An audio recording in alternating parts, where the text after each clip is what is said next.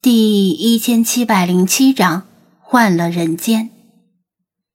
张子安的心里莫名充满了迷之自信，可能是因为他知道庄小蝶跟其他精灵不一样，没有寄宿在他的手机里，而是寄宿在他的体内，也许是大脑深处，所以他和他在某种程度上算是共生关系，所以他不会把他怎么样。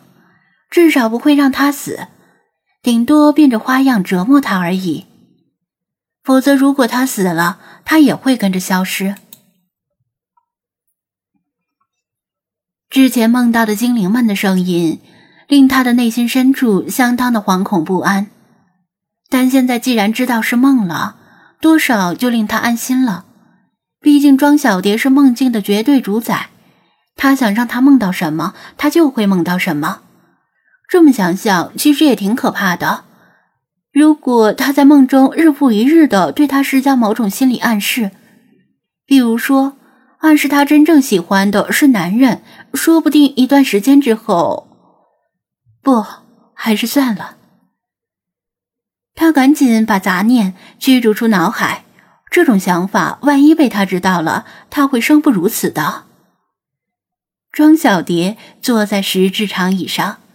这条长椅离悬崖很近，她的长裙有一半拖曳在悬崖外，被山风吹得呼啦啦的，看上去很危险，同时也仙气满满，令她有不食人间烟火之感，似乎随时乘风归去。强劲的风却吹不乱她精致的发髻。如果被古代的猎户采药人看到以如此风姿坐在山顶的她，肯定会将她当做下凡的仙女而顶礼膜拜。张子安记得很清楚，这条石质长椅在现代就是被安置在同一位置，让爬山游客歇脚的。只不过前方有护栏挡着，防止游客失足坠落。而他上次回到古代隐雾山顶时，山顶可是空空如也，一片荒芜。所以说，这个破绽太明显了。就算他刚开始没有察觉到梦境，看到这条石质长椅时，也会马上觉察到，是他的造梦水平下降了，还是他太过随意了？他目不转睛地注视着他，七彩的眼眸像是万花筒一样，在阳光下绚丽多彩。深邃的紫，明艳的黄，高贵的青，亮丽的红，明快的蓝，温暖的橙，沁人的绿，简直像是漩涡一样把人吸进去。啊，你坐长，你坐石椅，似乎不应该出现在这个时代吧？他干咳一声，稍微移开视线，指着石椅说道。他又哦了一声。不动声色的问道：“为什么？为什么？”他觉得他是在装傻，明知故问。鹦鹉山顶与他上次来时似乎没有什么区别，荒草丛生，乱石斑驳，古树凄然，唯独这条石椅很突兀，因为。它不属于这个时代，这个时代的影雾山应该还是一座荒山。我说，你是不是在鄙视我的智商？他愤愤不平的说道。他又注视了他一会儿，缓缓摇头：“不，你错了。”张子安愣了愣，他不像是在开玩笑。有时候他确实会开一些很恶劣的玩笑，但一般不会用这种小事儿开玩笑。我哪里错了？他小声嘀咕着，挪动脚步，想离近了仔细看看那条长椅。不过脚踝脚踝一歪，像是踩到了什么石块，差点扭伤了脚。低头望向脚下。他又愣住了，几乎不敢相信自己的眼睛。荒草里是半截石板，就是在广场或者空地里经常使用的那种仿古方砖。再往前走，草丛里出现了更多的残砖碎瓦，一眼就能看出全是人造的产物。不可能吧？庄小蝶制造的梦境，就算是一两处破绽，也不至于像这样的破绽百出呀。他又走了几步，突然在荒草中又发现一个形如立柱底座的石台，石台向内凹陷，本应立在其中的立柱早就没了。等一下，他试着在脑海中回忆，回忆现代的隐雾山的山顶布局，以石椅和古树作为参照物。他现在所站的地方，应该就是隐雾茶楼的正门呀。他记得很清楚，仿古的雾隐茶楼，四角各有一根木柱作为结构的支撑，脚下这个内凹的石台，似乎就是其中一根木柱的底座。他低着头，往横平竖直的另外三个方向走了一段距离。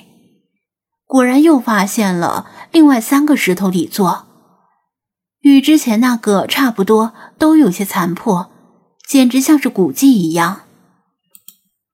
就在不久前，他才刚刚逛过宰客像杀猪的雾隐茶楼，明明刚建成还没有一两年，像新的一样。不会吧？他茫然抬头。下意识的眺望着某个方向，在那里，他潜意识中期待看到两种东西：要么是繁华的滨海市，要么是小渔村无意的滨海市。但是，他看到的东西令他大吃一惊。那，那是滨海市。